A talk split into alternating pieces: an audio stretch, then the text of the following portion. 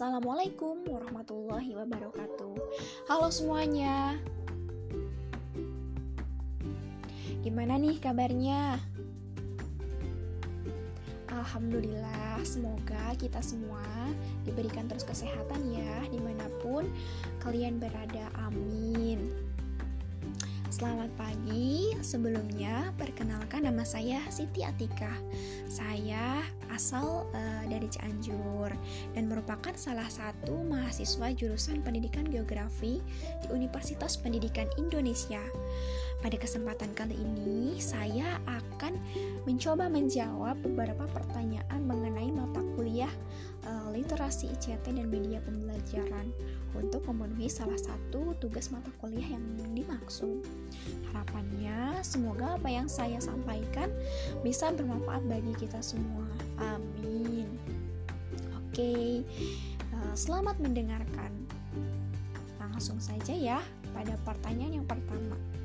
Pertanyaannya, mengapa media pembelajaran dilandasi oleh teori behavioristik dan kerangka pikir belajar adalah proses komunikasi atau interaksi dua arah? Pendapat saya, secara sederhana mungkin komunikasi ialah proses penyampaian pesan dari pemberi atau sumber pesan kepada penerima pesan melalui media atau channel tertentu yang pada prosesnya pasti terdapat gangguan yang mempengaruhi penyampaian tersebut, penyampaian pesan maksudnya ya. Kemudian yang dimaksud dengan komunikasi dua arah ialah proses komunikasi di mana terjadi timbal balik atau respon saat pesan dikirimkan oleh sumber atau pemberi pesan kepada penerima pesan. Nah, jenis komunikasi ini tentunya berbanding terbalik dengan komunikasi satu arah, di mana kedua belah pihak berperan aktif, saling berkesinambungan dan memberikan respon terhadap pesan yang dikirimkan satu sama lainnya. Nah, kemudian menurut teori behavioristik, belajar adalah proses tingkah laku sebagai aktivitas dari adanya interaksi antara stimulus dan respon. Seseorang telah dianggap belajar sesuatu apabila ia mampu menunjukkan perubahan tingkah laku. Nah, dengan kata lain, belajar merupakan bentuk perubahan yang dialami peserta didik dalam hal kemampuannya untuk bertingkah laku dengan cara yang baru sebagai hasil interaksi antara stimulus dan respon. Kurang lebih seperti itu ya. Nah, di dalam interaksi belajar mengajar, hubungan timbal balik antara guru yang bersifat edukatif atau mendidik, hal mana interaksi itu harus diarahkan pada suatu tujuan tertentu yang bersifat mendidik, yaitu adanya perubahan tingkah laku anak didik ke arah kedewasaan. Nah, oleh karena itu, guru harus dapat menciptakan situasi di mana agar anak dapat belajar, sebab sebenarnya proses belajar mengajar itu belum dapat dikatakan berakhir kalau anak belum dapat belajar dan belum mengalami perubahan tingkah laku. Karena perubahan tingkah laku itu sendiri merupakan hasil belajar. Nah, perubahan tingkah laku dapat diartikan perubahan yang mencakup tiga aspek tingkah laku manusia, yaitu aspek kognitif atau pengetahuan, aspek psikomotorik, dan aspek afektif. Nah, pada prinsipnya interaksi belajar mengajar membutuhkan adanya perencanaan tentunya ya, dan persiapan yang matang, baik perencanaan dan persiapan diri. Karena perencanaan dan persiapan yang matang akan mengurangi hambatan-hambatan yang muncul dalam proses belajar mengajar, bahkan akan lebih memotivasi anak gitu untuk melakukan belajar secara efektif dan efisien. Dalam interaksi belajar mengajar, seorang guru memegang peranan yang menentukan tentunya, karena bagaimanapun keadaan sistem pendidikan di sekolah, alat apapun yang digunakan dan bagaimanapun keadaan peserta didik, maka tergantung pada guru di dalam memanfaatkan semua komponen yang ada tentunya. Nah, Metode dan keputusan guru dalam interaksi belajar mengajar akan sangat menentukan keberhasilan anak untuk mencapai tujuan pendidikan. Pada proses pelaksanaan pendidikan di sekolah, guru mempunyai tugas atau kewajiban serta adab guru dalam membimbing anak didik agar mencapai tujuan yang diharapkan, di mana semuanya sangat menentukan terhadap keberhasilan anak dalam mencapai tujuan adanya perubahan tingkah laku sebagai hasil belajar. Singkatnya, belajar itu ialah proses berpikir dan salah satu hasil dari adanya proses berpikir ini ialah perubahan tingkah laku. Nah, dalam mencapai tujuan pendidikan, pendidik tentunya memerlukan komponen bantuan untuk melaksanakannya, karena tidak semua bahan ajar dapat secara mudah disampaikan kepada peserta didik. Hal tersebut dapat diantisipasi salah satunya dengan menggunakan media pembelajaran tentunya.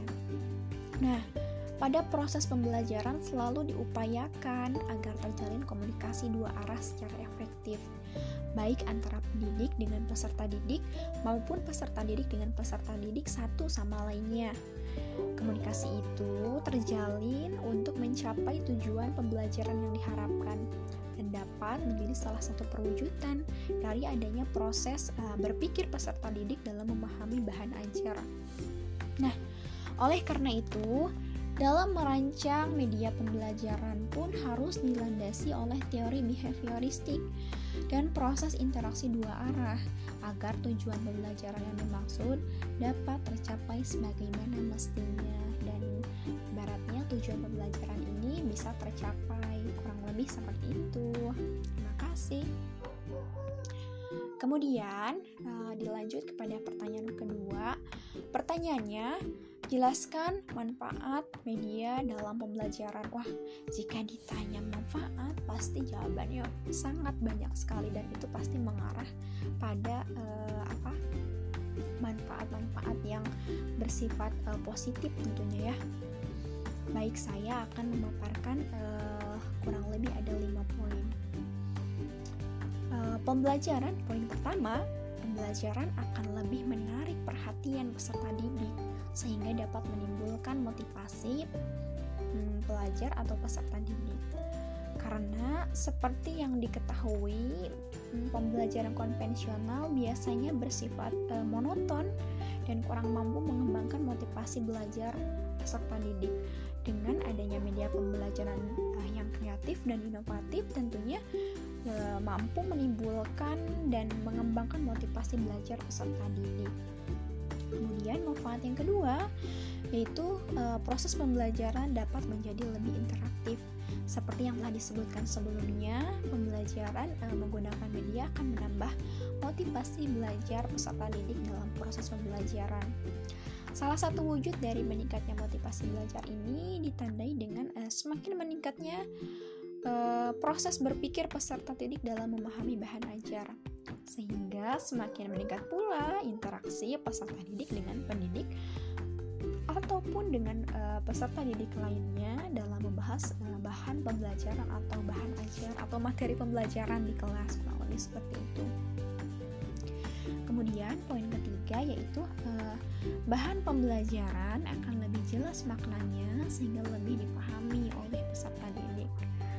Karena pada dasarnya tidak semua materi yang diajarkan bisa disampaikan oleh pendidik secara konvensional. Oleh karena itu, penggunaan media pembelajaran dapat dijadikan sebagai pembantu dalam menyampaikan bahan pembelajaran agar lebih dipahami oleh peserta didik tentunya ya. Kemudian, poin keempat mengenai manfaat media pembelajaran ialah metode mengajar akan lebih bervariasi tentunya.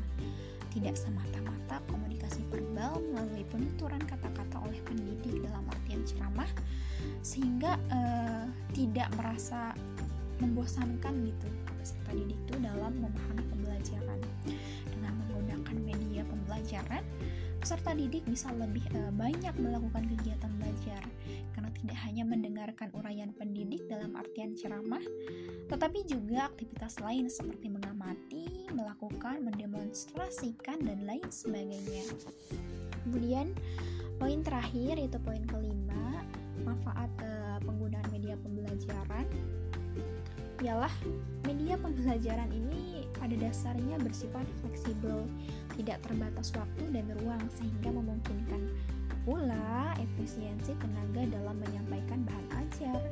Dapat dilihat, dibaca, atau diputar lebih dari satu kali tentunya tanpa adanya batasan ruang dan waktu. Jelas ya bahwa itu merupakan ibaratnya sifat dari media pembelajaran. Jika kita membandingkan dengan ceramah langsung kepada peserta didik dengan menggunakan media pembelajaran, tentunya media pembelajaran sifatnya akan lebih bisa diakses dimanapun, kapanpun. Sedangkan jika kita ceramah ibaratnya di kelas, itu hanya bersifat sementara saja, dalam artian di ruang lingkup kelas saja dan di waktu itu saja, kurang lebih seperti itu ya. Banyak sekali ya manfaat dari penggunaan media pembelajaran ini di dalam menyampaikan materi pembelajaran. Kemudian saya akan menjawab soal yang ketiga.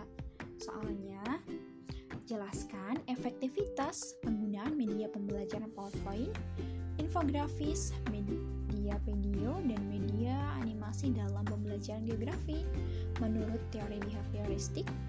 Nah, menurut teori behavioristik, belajar adalah perubahan tingkah laku.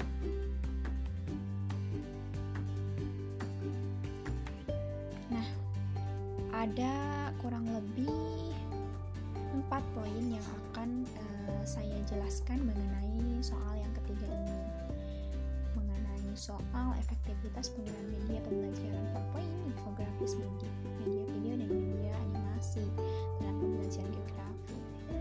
Yang poin pertama yaitu mengenai media PowerPoint. Menurut saya, proses pembelajaran menggunakan media PowerPoint dapat efektif membantu peserta didik dalam memahami materi pembelajaran. Nah, hal ini disebabkan karena peserta didik dapat melihat secara langsung mengenai materi pelajaran yang sedang dibahas oleh pendidik atau guru. Kemudahan-kemudahan dalam proses pembelajaran tersebut sangat membantu peserta didik dan pendidik tentunya. Misalnya, pada saat menjelaskan suara, pendidik kurang terdengar jelas, maka peserta didik dapat melihat langsung pada media PowerPoint.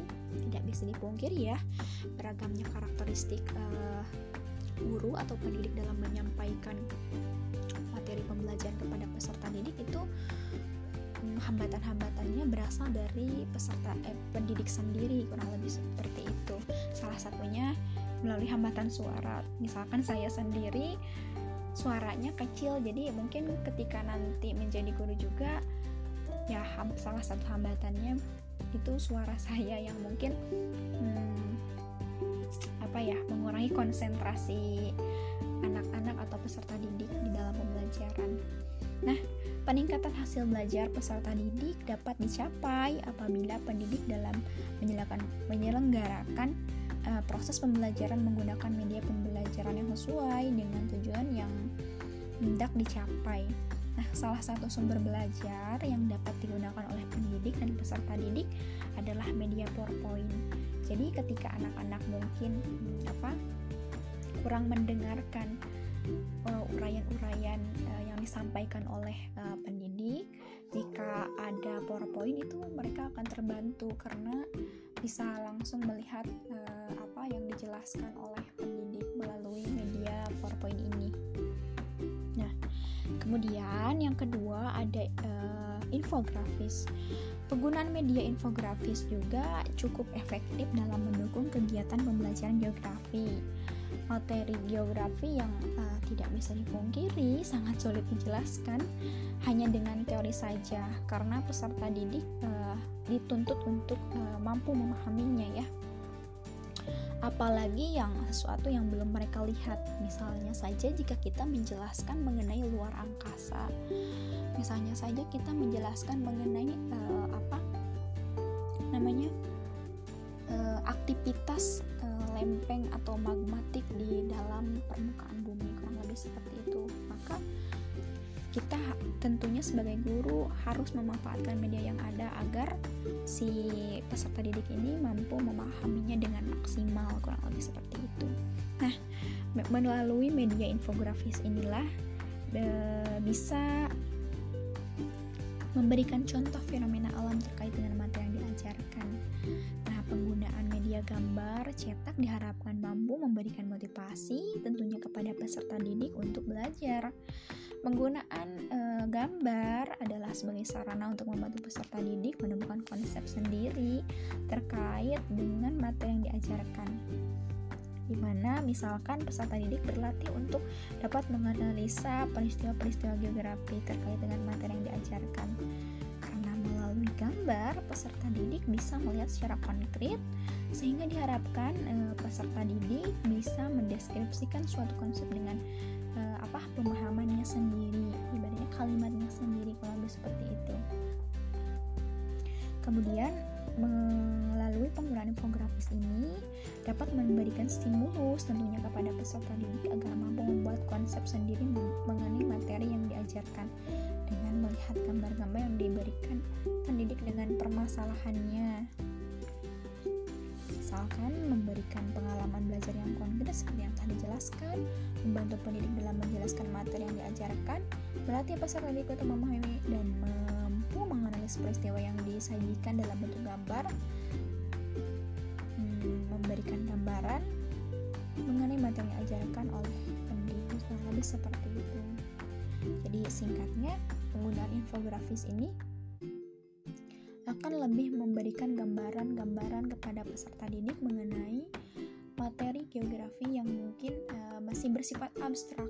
Dengan adanya infografis, maka dituangkan ke dalam gambar dan materi geografi itu akan lebih jelas atau lebih konkret diterima oleh peserta didiknya, sehingga dengan penggunaan media pembelajaran berupa infografis ini dapat secara optimal mengajarkan kepada peserta didiknya untuk lebih memahami materi yang diajarkan, kurang lebih seperti itu. Kemudian poin ketiga yaitu efektivitas penggunaan media video ya. Nah, efektivitas penggunaan media video sebagai sebagian besar peserta didik sudah termotivasi untuk belajar. Pengalaman belajar menjadi lebih konkret tentunya jika kita menggunakan media video ini. Proses pembelajaran berjalan dengan baik dan ada kesesuaian materi dengan video. Penggunaan media video pembelajaran diharapkan mampu memberikan motivasi kepada peserta didik karena suasana belajarnya tidak akan membosankan, namun peserta didik juga harus tetap aktif dan melakukan pengamatan. Pembelajaran dengan media video penggunaannya lebih efektif karena lebih membantu peserta didik memahami materi dengan gambaran yang nyata, bukan konsep atau tulisan-tulisan saja. Karena apa yang kita lihat biasanya lebih mudah untuk kita cerna dan pahami secara cepat, sehingga peserta didik memperoleh pengalaman yang konkret serta proses pembelajarannya juga akan menyenangkan, namun tetap aktif karena masing-masing peserta didik mengisi lembar pengamatan, sehingga semuanya akan fokus pada penyajian video. Dan insya Allah tujuan pembelajaran pun akan tercapai. Jadi penggunaan media video ini disertai dengan ibaratnya gambar dan audio, jadi akan lebih memfokuskan peserta didik dalam memahami pembelajaran yang lebih seperti. Dan harus digarisbawahi pula, kita sebagai guru intinya jangan sampai melepaskan pula peserta didik untuk menonton video yang dimaksud, melainkan kita juga harus dengan bimbingan dalam di saat proses menonton video yang dimaksud, kurang lebih seperti itu, agar si fokus peserta didik ini tidak kemana-mana dan terarah, kurang lebih seperti itu. Kemudian poin yang keempat yaitu mengenai media animasi. Nah, penggunaan media animasi ini dapat lebih memberikan pemahaman yang kompleks karena memberikan daya tarik yang lebih baik dalam memahami konsep atau materi yang disampaikan oleh pendidik dalam proses pembelajaran. Proses pembelajaran dengan menggunakan media animasi tentunya akan berhasil dengan baik apabila didukung oleh sarana dan prasarana penunjang seperti ketersediaan alat-alat penunjangnya, LCD atau proyektor, dan kemampuan pendidik dalam merancang materi pembelajaran animasi dengan sebaik-baiknya agar materi dianimasikan bisa diserap dengan baik oleh peserta didik. Nah, kondisi seperti ini akan memberikan kontribusi yang cukup berarti dalam membantu peserta didik yang mempunyai kesulitan dalam mempelajari materi bentuk-bentuk muka bumi misalnya. Nah, suasana pembelajaran yang menyenangkan membuat peserta didik lebih menikmati pelajaran sehingga peserta didik tidak mudah bosan atau jenuh untuk belajar karena tidak melulu kata-kata yang disampaikan oleh pendidik mereka atau hanya sekedar ceramah misalnya, melainkan peserta didik melihat kenyataan secara langsung tentang tema yang mereka pelajari atau materi yang mereka pelajari. Dengan kata lain, peserta didik tidak diajak untuk menghayal saja tentang sesuatu yang abstrak mengenai materi-materi geografi. Hal ini dapat memupuk minat dan perhatian peserta didik dalam mempelajari materi geografi, khususnya materi mengenai misalnya nih ya, bentuk-bentuk muka bumi yang pada akhirnya dapat berpengaruh baik terhadap hasil belajar peserta didik. Kurang lebih seperti itu.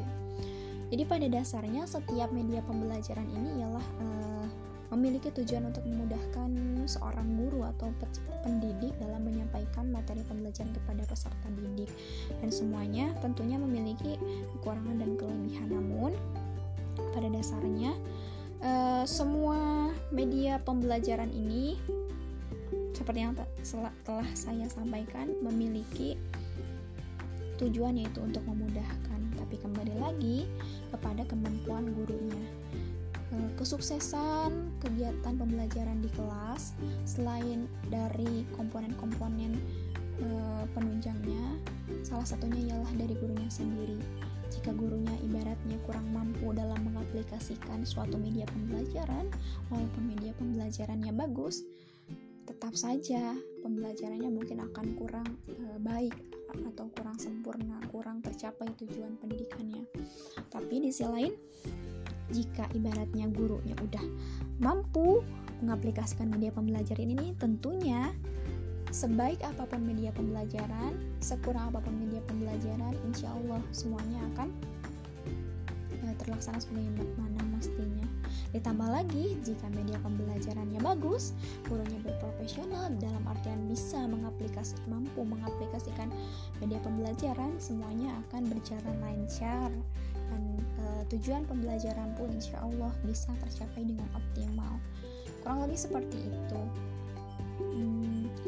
Terima kasih atas perhatiannya. Mungkin cukup saja dari saya. Lain kali kita nge-podcast lagi ya. Sekian yang dapat saya sampaikan. Saya mohon maaf bila ada kekurangan. Misalkan dari kalimat saya mungkin kurang enak didengar, mohon maaf karena saya masih dalam proses pembelajaran juga. Kritik dan sarannya boleh, dipersilahkan. Terima kasih atas perhatiannya. Wassalamualaikum warahmatullahi wabarakatuh.